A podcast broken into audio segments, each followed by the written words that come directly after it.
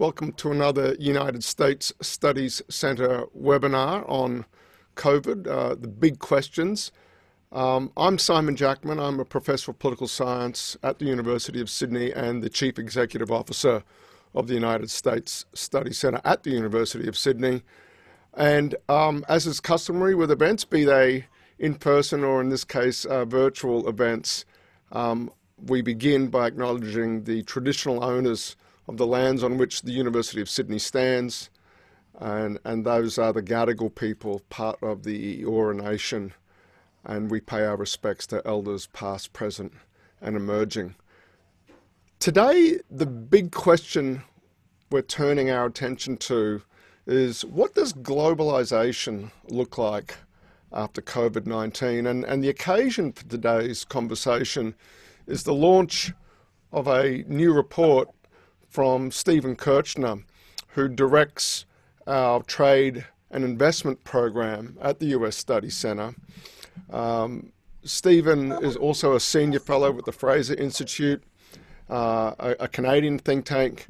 And before coming to the US Study Center, he was an economist uh, with the Australian Financial Markets Association. Uh, Stephen holds a PhD in economics is published widely in, in both sort of on the think tank side of ledger, but also in, in refereed journals of, of economics and a tremendous addition uh, to the study center, having that balance of uh, policy relevance and, and academic rigor. That's exactly um, why we hired Stephen, to be perfectly honest about it. But today, Stephen's got a, um, a, a new report out, and there it is on screen at the moment globalization and labour productivity in the OECD, what are the implications for post pandemic recovery and resilience? And we'll get into that report by Stephen and in just a moment. But joining us as well today from Dartmouth University is Doug Irwin. And, and we've had the pleasure of hosting Doug in country briefly in the past, and we were hoping to do so perhaps again some point this year. Uh, of course, events haven't quite panned out that way. But, but Doug is the John French Professor of Economics at Dartmouth and is one of the leading economists when it comes to the study of, of, of, of trade. Uh, he's the author of Clashing Over Commerce, A History of US Trade Policy, uh, which The Economist and Foreign Affairs uh, selected as one of their best books of the year. Um, like many leading economists in the United States, he has an affiliation with the NBER, the National Bureau of Economic Research, and, and Doug is also a non-resident senior fellow at the Peterson Institute for International Economics, one of the leading economics think tanks in the United States there on, on, on Mass Ave in Think Tank Alley uh, in Washington, D.C. Doug also has, has had spells out in the real world of policy, uh, working on the staff of uh, President Ronald Reagan's Council of Economic Advisors, and he's also worked um, uh, in the Fed, in the Federal Reserve System, uh, uh, in the International Finance Division, um, supporting the Federal Reserve governors, a spell in Washington, D.C. And, and, Doug joins us from Hanover, New Hampshire, where we can see the beautiful Dartmouth campus there behind Doug. Uh, good evening to you, Doug, in, in the east coast of the United States. Yes, and good morning to you, everyone there in Australia. I'm sorry I can't be there in person, but um, I did show you here. You can see a little bit of what uh, New England looks like. And it's a, it's a beautiful part of the world and a, and a beautiful, beautiful campus uh, in in a beautiful part of the world, uh, at least in the summer. that that view looks a little different. Different times of the year. Um, what I'd like to do is, um, well, before we get into Stephen's report, I thought while we've got Doug, this opportunity to engage with Doug from from the United States. Uh, some some some big picture observations from Doug, but let me just briefly tee this up Uh, before I hand over to Doug.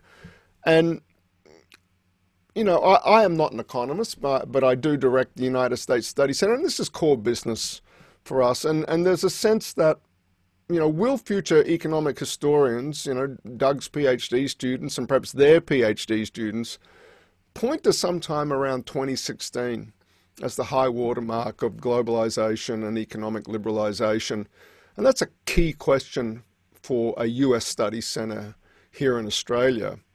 Um, and why? And briefly, well, it was the United States, of course, that helped create the globalized economy through its economic power, the sheer size of its domestic economy, the industrial and managerial engineering capacity it emerges from World War II through the second half of the 20th century with, and vast reservoirs of private capital. But critically, too, its thought leadership and its universities and its think tanks. You know, it's no, it's no understatement to say the US helped build, was, was perhaps the central driver of building the global liberal economic order uh, the United States retains key appointment and veto rights to the institutions that it helped build through that period the World Bank, the IMF, the WTO, the G7 in no particular order.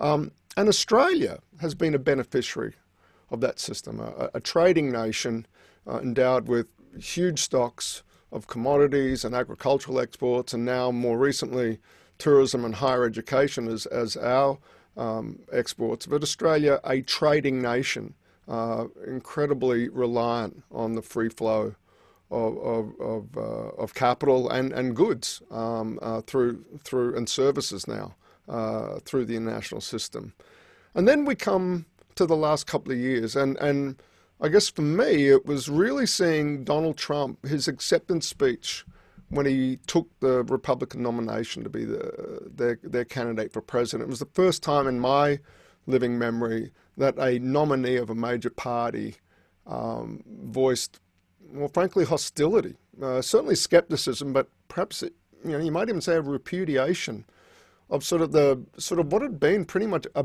a, a settled bipartisan consensus that free trade was a good thing. Um, a good thing uh, for American workers, for American households, for America, and, and for the world.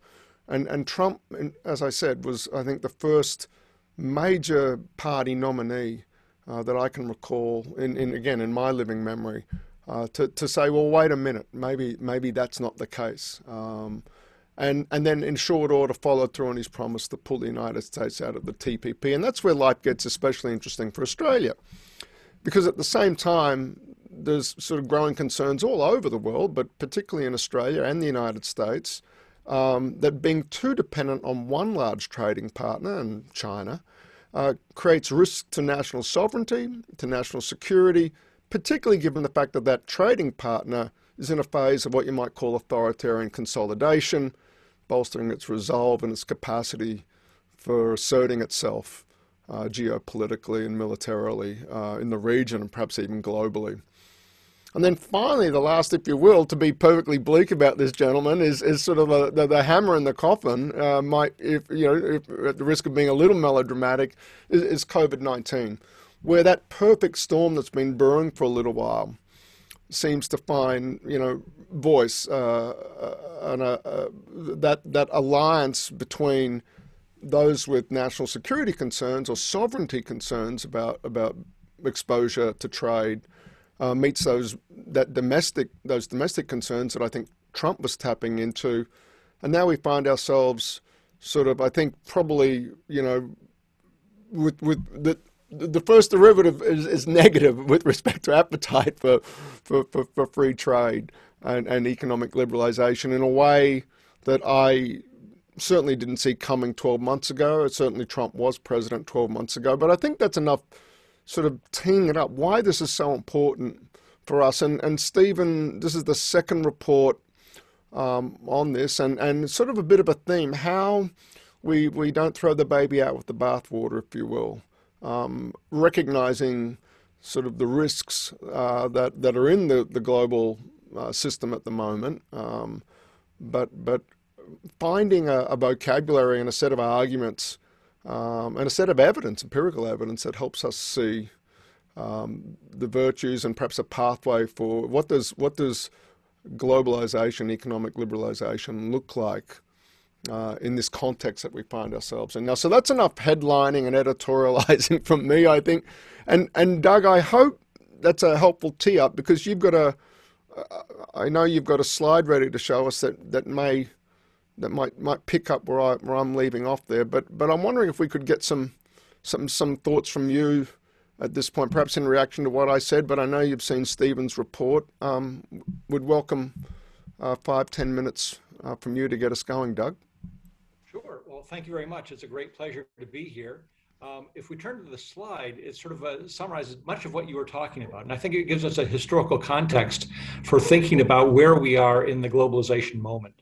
And I think uh, the way Simon put it was very apt in saying, have we hit sort of the high watermark of globalization? So there are many dimensions to globalization in terms of uh, um, international migration of people, uh, trade in goods, uh, trade and services, uh, investment flows, uh, so, so many dimensions. One simple way uh, of having a metric or uh, something we can sort of plot is just the trade share, trade to GDP. And this is for the whole world, so it's not looking at any one particular country, but it sort of tells a story about what's happened over the past century. So the first period there uh, from 1870 to 1914 is one of industrialization integration. You can see the slight rise in the world traded GDP share. Then we have the interwar period. So World War I knocks that down. Um, also, uh, the Russian Revolution um, knocks that down because uh, with Russia withdraws from world trade, and they had been a, a big grain exporter. Uh, we had the Spanish pandemic in 1918, probably not a huge permanent shock to globalization, but part of this trifecta of what's going on uh, around uh, around 1914 to 1920 or so. And then we had the slide with the Great Depression as well. Um, and you can see that trade to GDP share shrink.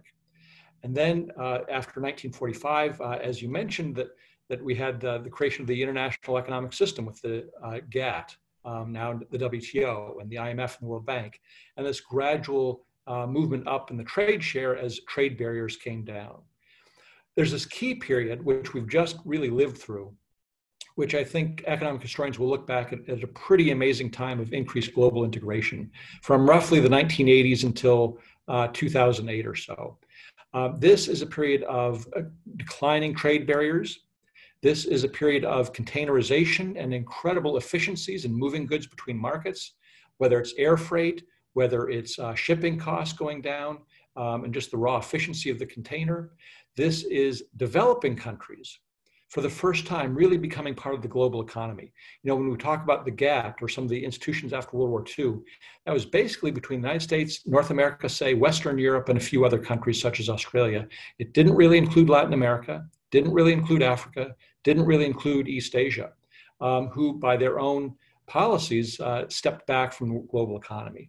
Well, in the 1980s and 90s, we had the disintegration of the Soviet Union, bringing a lot more states into the system. Obviously, we had Deng Xiaoping and the opening of China, which had been incredibly sealed off uh, to world markets, becoming this huge force. We saw uh, changes in India, uh, you know, once again, a very large populated country with a, a, large economy opening up to trade, and of course, reforms in Latin America and elsewhere. And this led to a, a very sharp, it doesn't look so dramatic on the chart perhaps, but a, a huge increase in global integration. But the interesting fact is that uh, um, whether this is topped off. Some people say we've reached and pa- perhaps past peak globalization. And I think there are a couple of factors behind this. And of course, just in the past four years or so, we've had this confluence, which uh, may be putting, giving downward momentum to this. So first of all, the, the liberalization of uh, the 1990s began to peter out. So, uh, and in some sense, there's a limit to how far countries can go in terms of, you know, once you open up China, um, and they joined the WTO in 2001, their trade barriers have been brought down pretty significantly. Obviously, there's always further room countries can go in terms of liberalization, but the big work had been done. And so you're going to get marginal increases in trade as a result of liberalization, but not maybe huge leaps like we'd seen in the past. So just as uh, we create the WTO, the Doha round of trade negotiations goes nowhere, and we can come back to that um, liberalization sort of slows down. Then we have the 2008 financial crisis in the United States and the global recession. Around this time, too, the World Bank has just issued its World Development Report that talks about global value chains. And what they find is that global value chains basically peaked around the time of, of 2008 or so. So the spreading of production networks, the integration of production uh, across countries, that also rose rapidly in that period of liberalization we saw North American markets integrating with NAFTA, for example, obviously East Asian markets as well. Um, but that sort of uh, topped out as well. Then we had uh, um, in China uh, a movement inward. Um, partly it was a, a rebalancing of uh, China from their huge current account surpluses in the 2000s. Uh, and so exports uh, have actually fallen quite considerably as a share of China's GDP. So whether it's rebalancing or, or policy actions, China has sort of not withdrawn from the global economy, but um, their trade share has fallen. So exports fell from about 35% of GDP in the mid 2000s to about 17% today. Then, of course, we have 2016. So we have Brexit uh, and, and, going on in Europe. We have uh, President Trump being elected. And as you mentioned uh, here, we have for the first time in modern memory a president that's act- actively hostile, not just to trade itself, but to the institutions that the US had created after World War II. And while the United States has not pulled out of the World Trade Organization yet, well, we can speculate what might happen in a second term. We'll come to that perhaps in the Q&A. But at any rate, the U.S. begins to turn inward its, as itself. Um, in some sense, the rhetoric has been a little bit more than the actions. We've had a renegotiation of NAFTA, not a, pulling out, uh, but we have had steel tariffs, which I know affected uh, uh, Australia, um, and we've had the trade war with China, which is a very significant development. Anytime you have the two world's leading economies, uh, basically decoupling has been a word term used in the United States. That might be a bit too strong, but certainly a separation, uh, a delinking, if you will, of the two economies. Remains to be seen how far that will be taken, but certainly the direction is one of uh, less integration. Then, of course, if 2016 was not enough, uh, what's going on in the US and, and China, uh, then we have the COVID 19. And I think this is also a new uh, challenge for globalization. But before I talk about COVID 19, let me just point out the last element of the chart here, which is um, that little red part since 20, 2008, uh, the era of globalization. That's, that's when we seem to have hit this inflection point in terms of peak globalization. Obviously, we don't know exactly what the, the future um, will hold, but it does seem like we may have reached a peak. It's going to be very tough to get back to that peak. Um, because there have been these this combination of forces that have uh, sort of conspired to uh, push global economic integration down. I view this as wor- worrisome sign uh, in many ways because uh, the most recent period is one that is under which Australia has prospered, China has prospered, so many countries. Obviously, there's a globalization backlash in many countries, but also there's tremendous prosperity and wealth that has been built around the world um, through the process of economic integration over the past few decades. So now we come to COVID 19. Uh, and obviously, there's a, a short term challenge here and a long term challenge here. The short term challenge is that um, we haven't seen you know, fully the GDP numbers in the United States and, and around the world, but uh, we know the second quarter of uh, GDP for the US is going to be a pretty significant hit. And anytime there's a contra- contraction in economic activity, when we have this uh, global lockdown, if you will, we know world trade is going to take an even bigger hit because uh, the, the, response of trade to economic activity is highly elastic, uh, much more than uh, one, uh, as economists would say. And the World Trade Organization is anticipating that the volume of world trade uh, for this year, 2020, will fall anywhere between 13% to 35%. That's a big range, but uh, and we don't know exactly, of course, how it will work out. But those are huge numbers. For example, the, the volume of world trade fell about 12% in 2008, uh, if memory serves, and they're expecting something much bigger than that. Now, if the world uh, sort of opens up again, there's no reason why uh, world trade flows can't resume. But here's where the long term reaction is sort of cr- critical for how we uh, move forward. In the first place, there's going to be uh, some long run adjustments to the way business is done around the world. So, as Simon mentioned in his remarks, uh, there's a questioning about overdependence on certain suppliers for important goods. In the US, there's this debate about medical equipment, about personal protective gear, about masks, um, and there's a, an effort to onshore some of that production. So that means less dependence on China, but it's not just China. The United States gets many of its rubber gloves from Malaysia um, and equipment uh, from around the world. So uh, business itself is going to adjust because um, uh, not just those pressures, but um, they want to make their supply chains more resilient. Uh, if this should happen again, or if supply chains don't open up. So, former Treasury Secretary uh, Larry Summers in the United States, also former president of Harvard, has said that American business is going to move from just in time to just in case. Just in time inventories being efficiency is the most important thing. When you could count on the goods getting there. But when you can't count on the goods getting there, you want resilience in your supply chains, not efficiency. So you move from just in time to just in case. Just in case we can't get the goods from China, we better have a backup plan. So businesses are going to be making some adjustments. Uh, they've been thinking things through uh, very carefully um, in terms of how they want to respond. I think what's more worrisome is not what business will do, but what governments will do in response to this. So the policy response uh, in the US and I think in Europe and many other countries uh, is whenever times are bad, whenever there's fear um, about the future, there's a tendency to, to turn inward and to become more self reliant. And uh, that's where you could get policy measures that don't just um, that force business to onshore rather than allowing them to manage the risks themselves. That you get uh, Buy America provisions, that you get um, tariffs going up. Um, and we've seen uh, around the world export bans um, for certain commodities or for certain uh, products that uh, people uh, governments want to keep at home.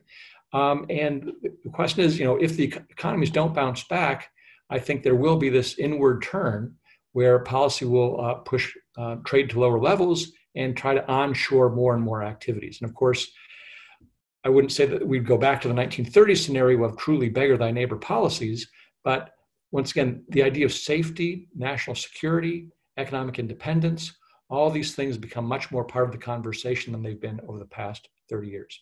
The reason why I don't think we will go back to a 1930s scenario is that uh, globalization was hard to create. It was very difficult to reduce those trade barriers because you have entrenched interests that uh, benefit from uh, limits. And it took creative governments, Hawke Keating in Australia, Reagan uh, in the US, Thatcher in Britain, and others to uh, open up markets. So it was hard to create, but it's also hard to reverse because once you have globalization, you create a lot of vested interest in having a stake in it, seeing it continue. And you can see the costs of turning inward more directly. One example of that when President Trump imposed the steel tariffs, uh, many uh, commentators in the United States or many industries had said, you know, we wish we could get tariff protection too. It would be so good for the US, um, those who didn't like the free trade consensus. Well, guess what? We tried it and the results were not good. It's very much damaged downstream manufacturers that rely on cheap imported steel. It's gotten a lot of bad press in the United States. There's been a lot of retaliation against American farmers, requiring us to have taxpayer funds to bail out American farmers. And people are saying, why are we doing this? This is self inflicted damage. And so, just as the Smoot-Hawley tariff, which may, many of you may not have heard of, but is an American Tariff Act, rather infamous in 1930, that sort of started the trade wars of the 30s and put a downward spiral on world economic activity, just as that delegitimized protectionism in the eyes of policymakers and academics and others, the Trump experiment of trying higher tariffs, it hasn't worked out. And I think it could also um, handcuff future administration from saying we should try higher tariffs now we've had tried that experiment. It doesn't work out. It's not very popular. And so the hope would be is that there would be a limit to how much we can turn in because we've tried this, it doesn't work out well. And so the question is, how do we manage globalization going forward, and how do we keep it going to benefit all uh, and keep the, the flow of commerce around the world uh, going? So that's a, a, little pitch in terms of where I see things, and I'm happy to answer questions at the Q and A or elsewhere on uh, on what's going on in the U.S. or on any other aspect of this. Thanks so much, Doug.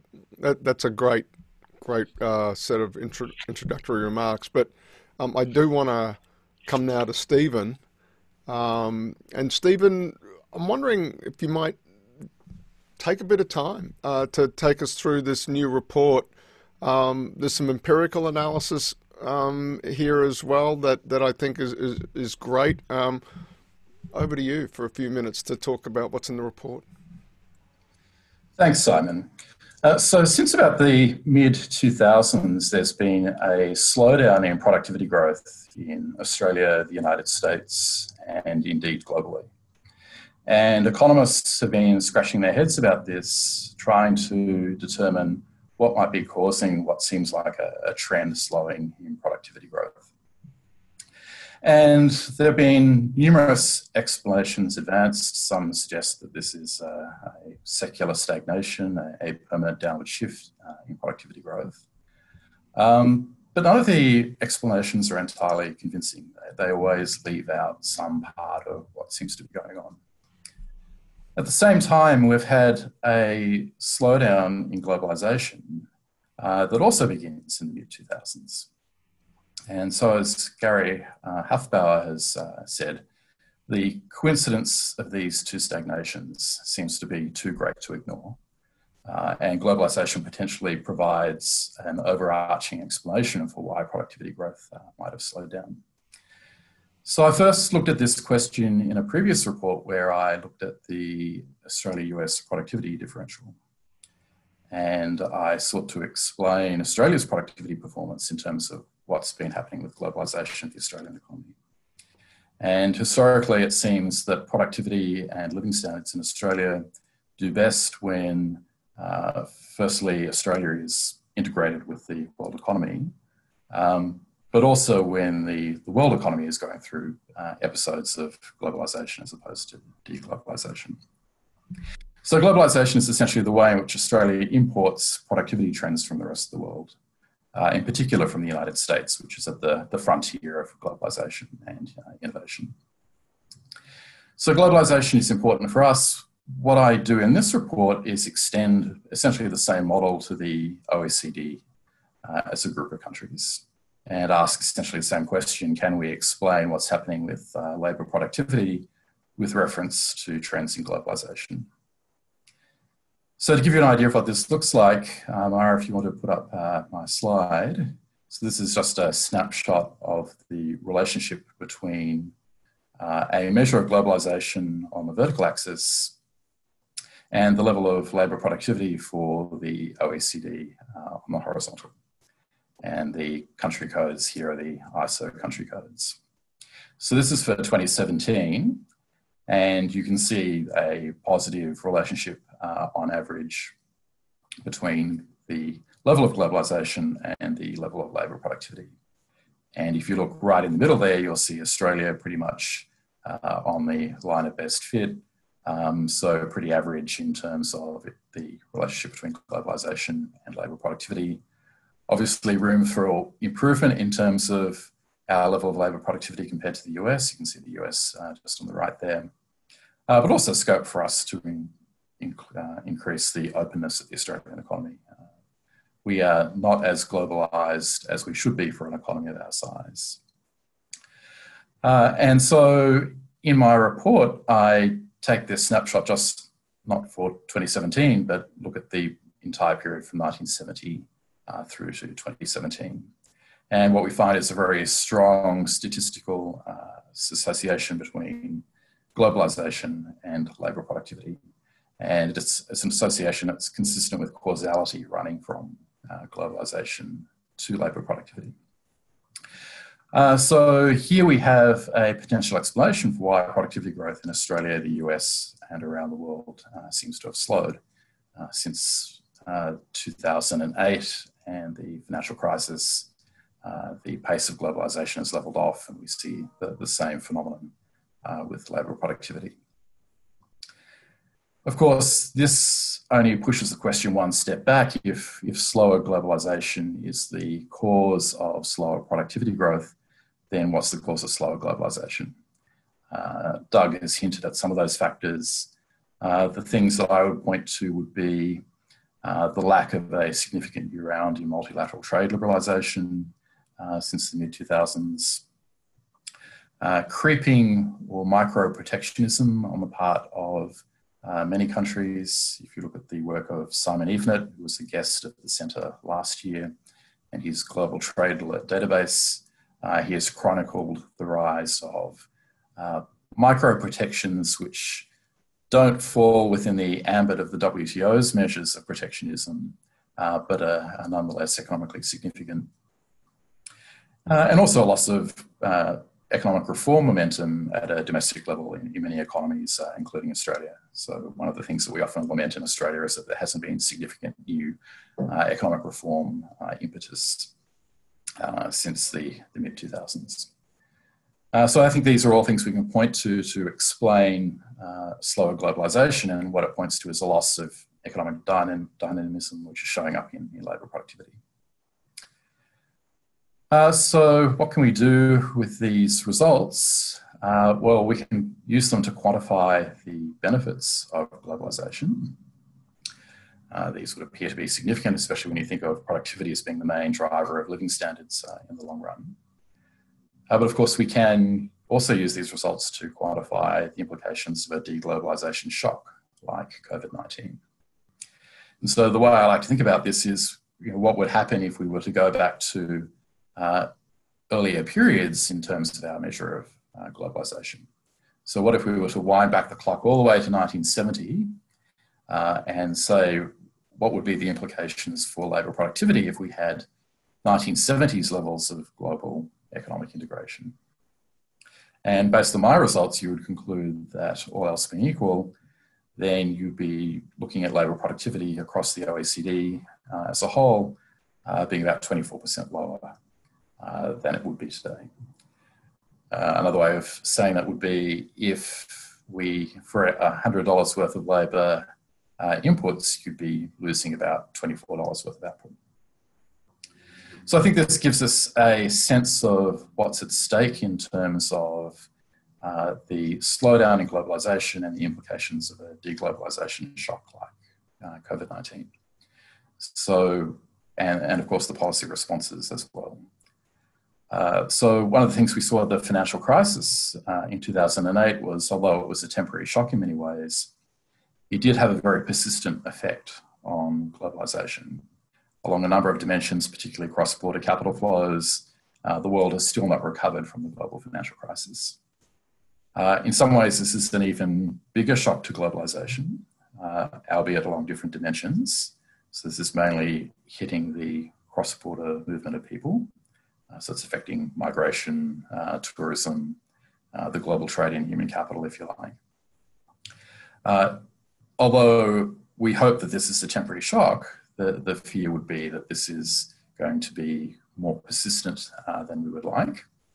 It will compound the effect of the GFC, Donald Trump's trade war. And the concern also is that the public policy responses uh, in the wake of COVID 19 uh, might also be hostile to globalization. So, as Doug indicated, there's going to be a, an increased focus on a greater focus on economic sovereignty and economic self sufficiency. Uh, but I think it's interesting if you look at uh, globalization and the pandemic. It's certainly true that globalization and economic integration increases your exposure to a, a shock like COVID 19. Uh, but I don't think it actually tells you very much about your resilience to a shock like this. Uh, it's interesting that if you look at highly globalized, highly urbanized economies like Singapore and Taiwan, uh, yes, they were certainly exposed and vulnerable to this shock. Uh, but their very high level of globalization also meant that they had very high levels of income uh, and very good quality governance. Because one of the things globalization does, I think, is help improve your quality of governance. Uh, poor governance, poor institutions do not typically survive exposure to international competition. So if you look at two of the economies in the world where we would expect to have the greatest exposure, they also show the greatest resilience. And I think it's not uh, unrelated to the fact that they're, they're highly globalized, highly urbanized uh, economies. Uh, so the lesson I take from this is that uh, globalization is a double-edged sword. It does give you greater exposure to international shocks, uh, but at the same time, I think it gives you the capacity to better respond and, and manage those shocks. Um, so in terms of the sort of public policy responses we might see, uh, I think rather than looking at economic self-sufficiency or economic sovereignty, I think we should look at this through the lens of uh, economic resilience. Uh, so rather than aiming for national self-sufficiency in the production of certain goods and services which might be deemed critical to the economy, uh, I think there are other approaches we can take.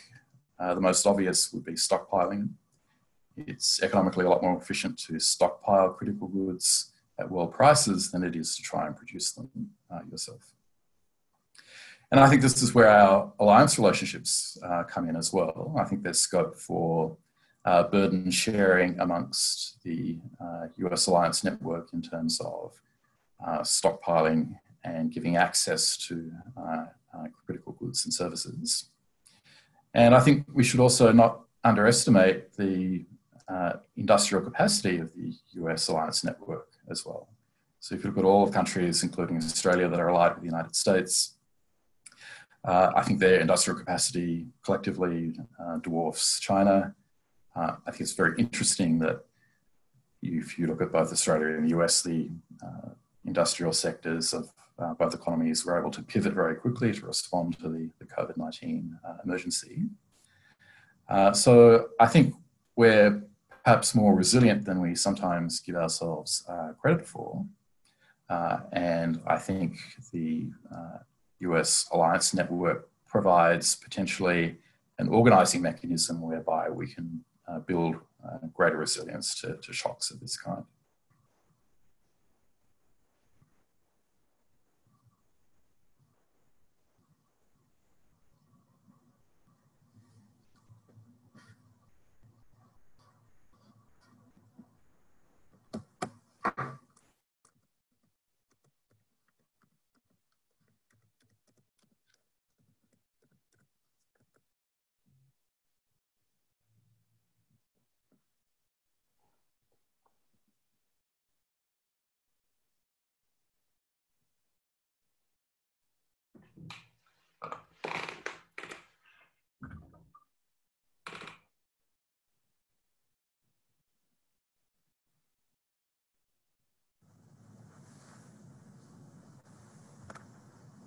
Sorry, I was on mute for the last 45 seconds. We can hear now.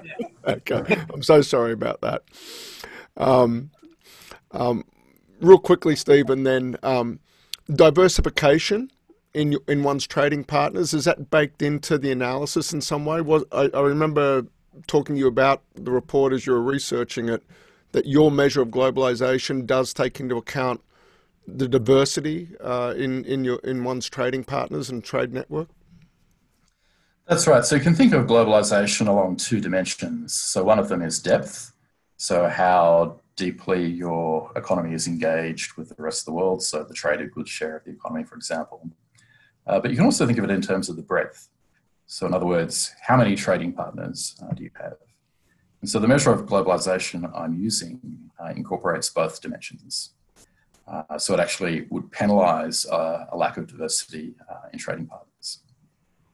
Uh, so one of the messages that comes out of this is that seeking greater diversity in your trading partners with a view to increasing your resilience to shocks is still nonetheless consistent with improving labour productivity.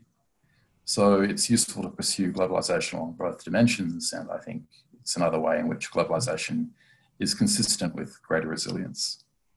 Yeah, I think that's a really key point given the um, the intense nexus uh, between you know, economic sovereignty and, and security concerns and, and you know, contemporary debates about the virtues of, of, of globalization or otherwise. Um, um, I'm wondering if we might, at this point, we're, we're, the, the time's going so quickly, uh, we're, we're 20 minutes to go. Um, and I'd, I'd love to start to turn to turn to questions from the floor, as it were.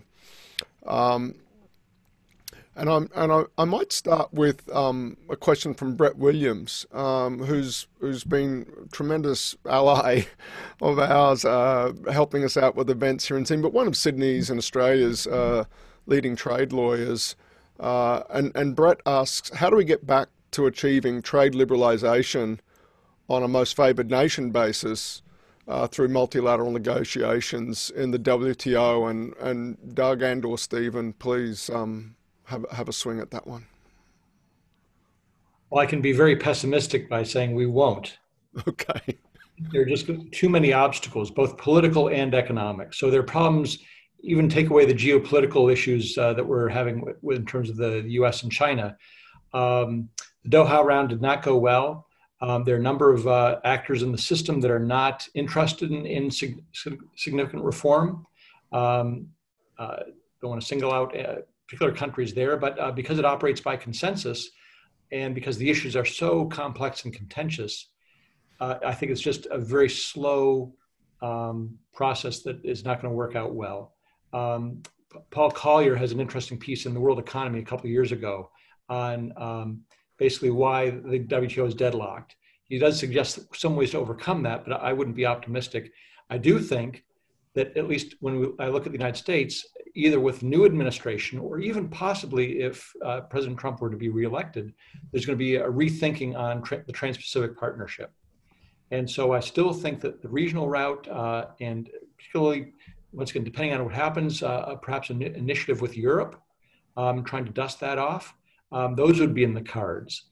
And of course, uh, um, TPP, uh, Australia is already a player, so um, they could possibly look forward to the U.S. engaging in that. But a, big multilateral round, I think it's it's not in the cards, unfortunately.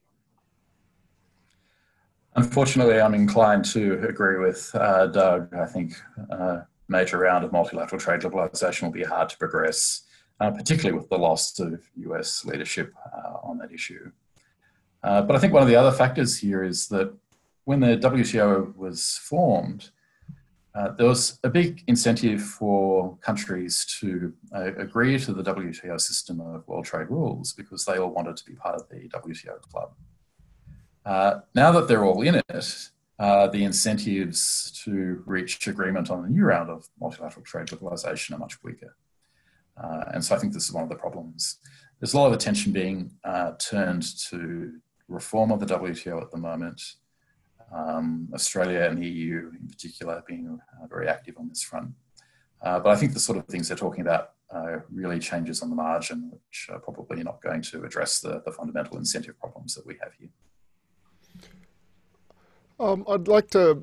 There's a question here from Michael Lester, um, and I think there's there's a few questions in this sort of the theme that Michael gets to, and that is, to what extent can the discontents of globalization in America, uh, especially inequality, be explained by the failure of American domestic politics uh, to distribute the gains of globalization fairly among its citizens rather, down, rather than put down to globalization per se that fueled global economic prosperity. So, right, I, th- I, th- I think you guys get the gist of the, of the question there. Um, how about same order as before, Doug, and maybe Stephen then? Thank you. Sure. Um, you know, when we talk about a globalization backlash or discontent over globalization, when you look at public opinion polling of, uh, of the American public, They've never been more in favor of expanding global trade than today. And it's absolutely remarkable what these polls show because in the 1990s, they did not show that. In the 2000s, they did not.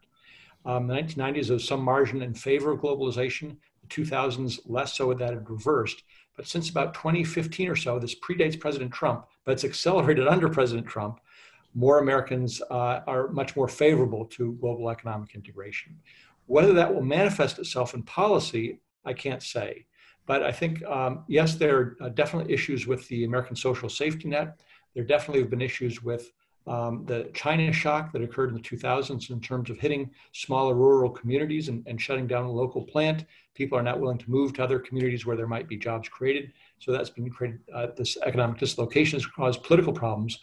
But by and large, the American public, and I th- still think much of American business, and even in the political community on Capitol Hill, there is support for traditional alliances and moving forward with trade liberalization. Unfortunately, the one person who's very important in this whole setup, the president, takes a very different view. But different president, a very different America, I think you'll see on the global stage. It's the same situation in Australia, actually, that uh, Australians, uh, when you ask them, still have very high opinions of trade relationships, international economic integration, and uh, still conclude that globalization is a net benefit to the Australian economy. Uh, if anything, we are more enthusiastic than Americans uh, about this. Uh, so a lot of people have suggested that the rise of populist politics is attributable to as a, is a backlash against globalization. I think what's happening here is that the slowdown in globalization is symptomatic of a loss of economic dynamism. And that loss of economic dynamism is more likely to be implicated in the, in the rise of populist politics uh, and, and disaffection. Uh, so, and if you look at the timing of this, uh, globalization slowed before we saw the upsurge in populist politics from about 2016. So, if we're thinking of this in terms of uh, a backlash, I think uh, you know, the causality is basically running from um, a slowdown in globalization um, causing this rather than too much globalization. Um, thanks. Um, and again, just not unrelated to the previous question, um, Isabel uh, Wolfensberger asks, um, really interesting, uh, beyond the flow of goods, COVID 19 and its associated travel restrictions and border closures have also undoubtedly impacted the flow of human labor around the world. Do you foresee that these changes to global labor migration will be largely reversed once international and cross border travel recovers? Or will these changes be more permanent in the post COVID world?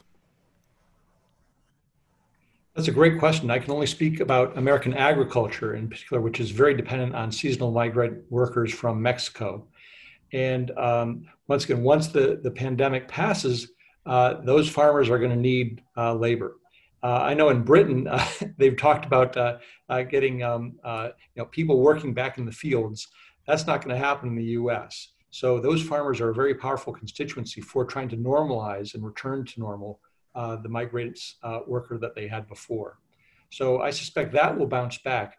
Other forms of temporary migration, hard to say, but I think in terms of agriculture, which is a big one for the U.S., uh, there will be pressures to uh, keep the system open and, and, moving.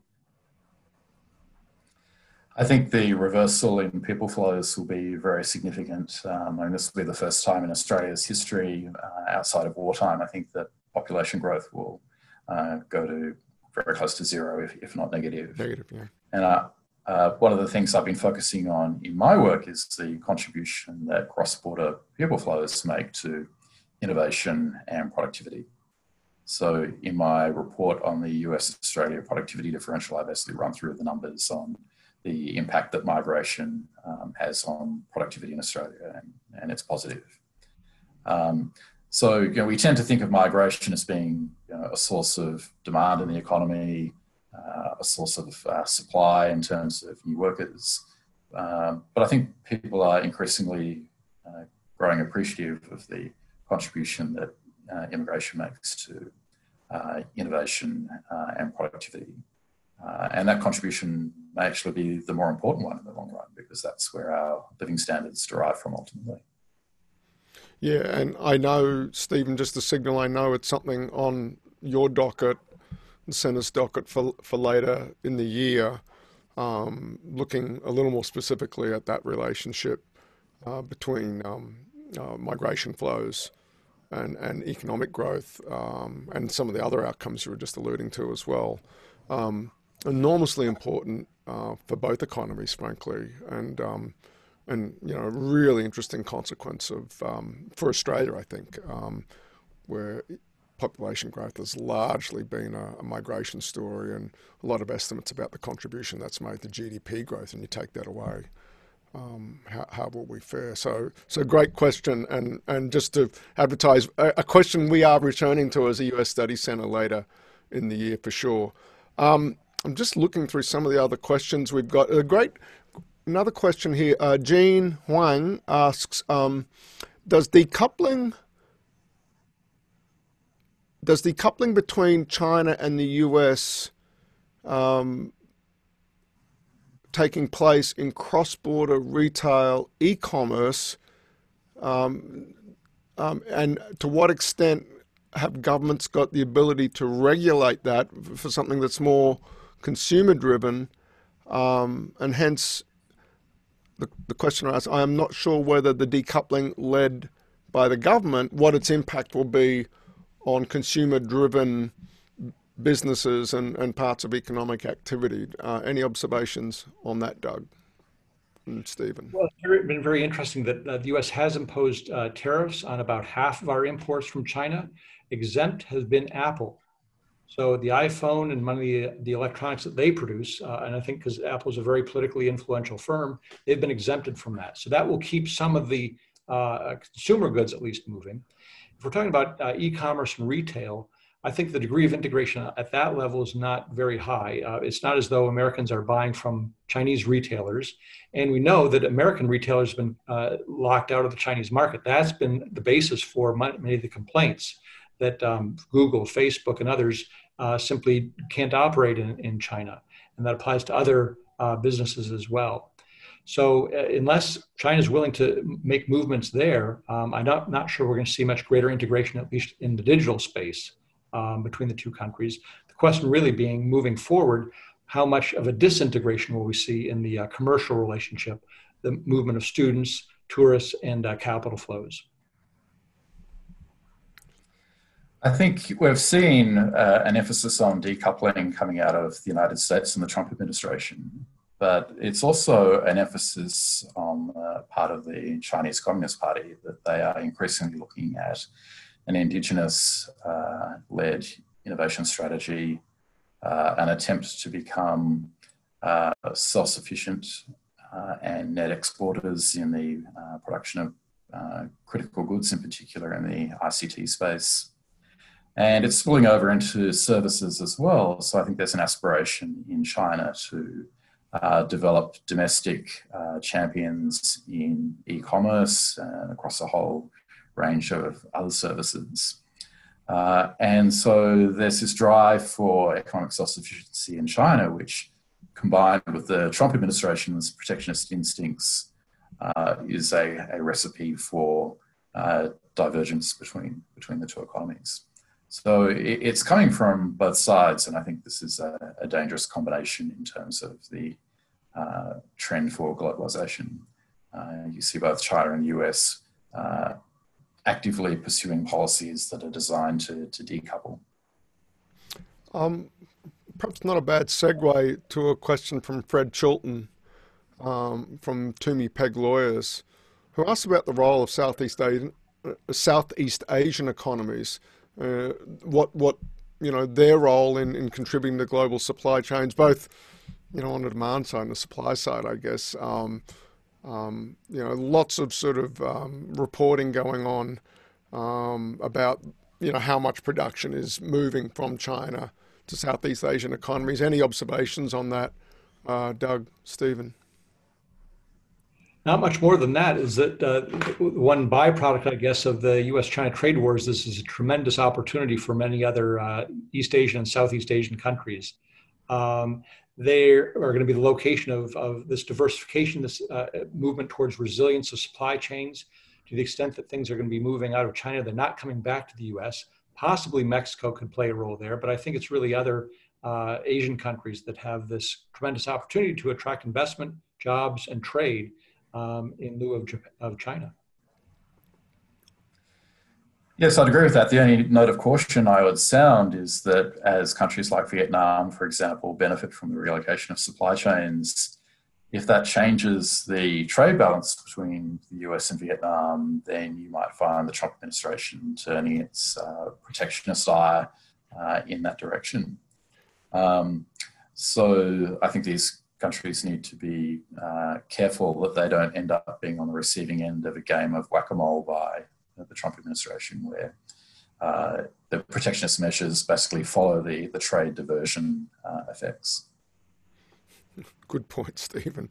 Um, if, um, if simply moving the trade deficit from one country to another, um, if the trade deficit is the problem, then yeah, right, enough said.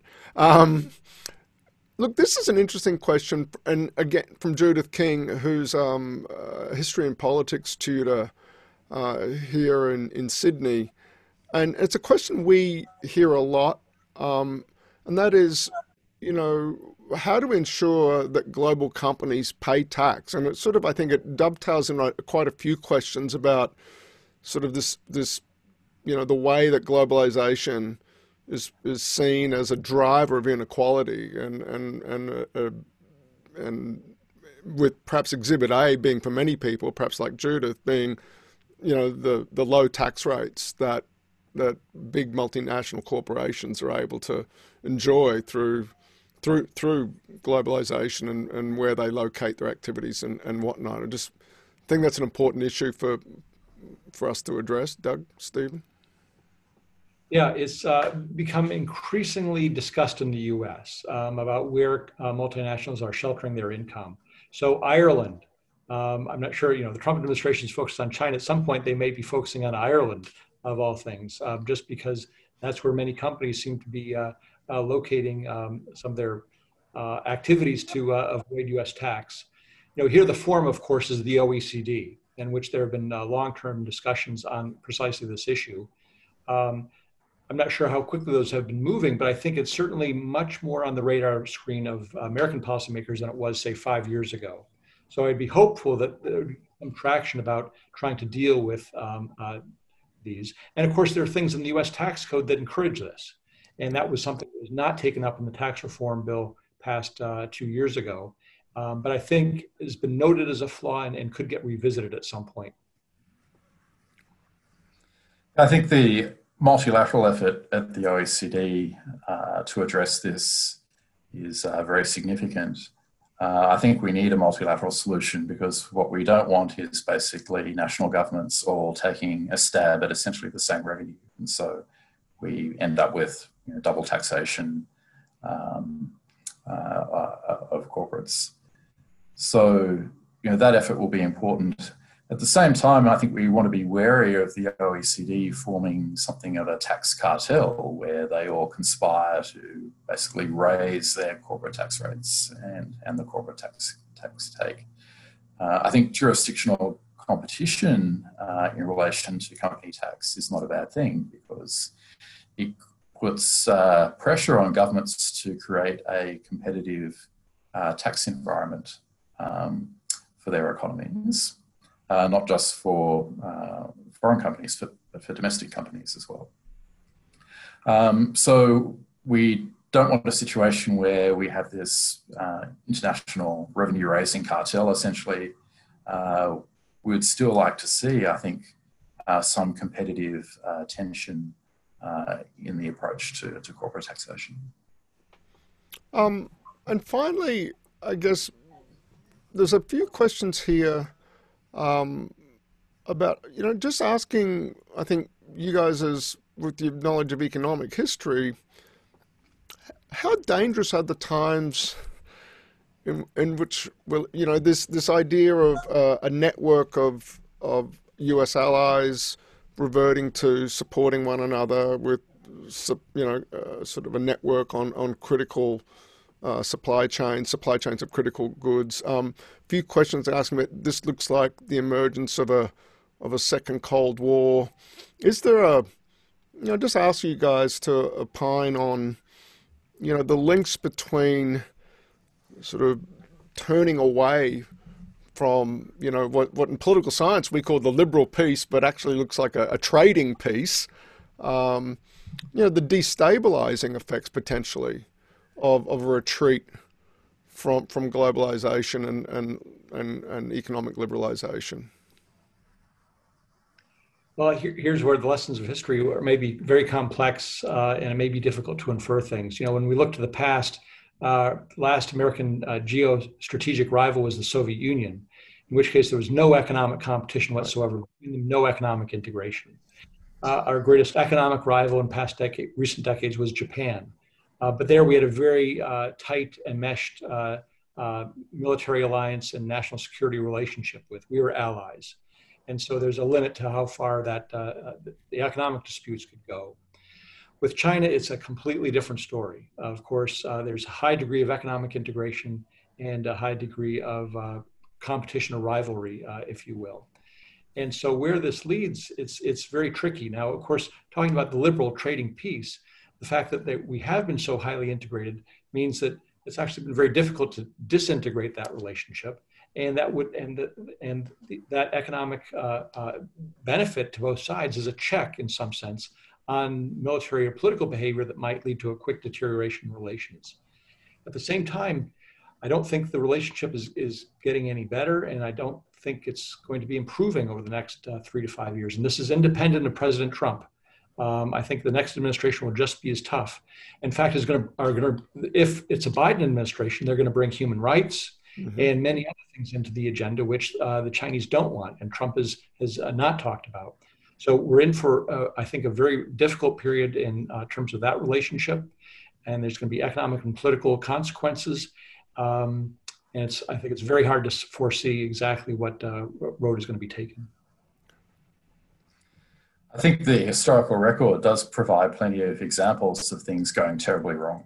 So if you look at Australia in the 1890s, uh, Doug's research on Australian exceptionalism uh, points this out that uh, in the 1890s, Australia had uh, a standard of living that was as much as 40% higher than the United States. We had wages for workers in Sydney that were double those of workers in uh, San Francisco, and Chicago, uh, all on the back of very high levels of productivity uh, in Australia and very high levels of integration with the, the world economy.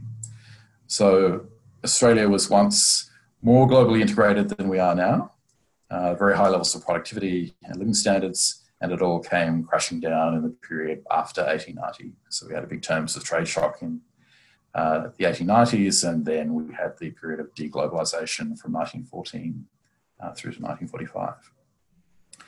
Uh, so in that 50 year period from 1890 uh, to 1939, uh, we had stagnant living standards uh, in Australia, um, coming off a period in which we had the world's highest living standards. Um, so this provides an example of how things can go terribly wrong. Uh, in Australia's case, this was largely a function of the international environment. It wasn't a function of what was happening uh, domestically so much. Uh, but I think it shows, you know, what's potentially at stake here, and we need to be very mindful of the direction in which uh, these things are moving. Well said, Stephen. And that brings us to the top of the hour. In fact, just a little after. So, so let me uh, briefly, therefore, thank Doug for for giving us an hour of his his time this evening from from New Hampshire. Thank you, Doug.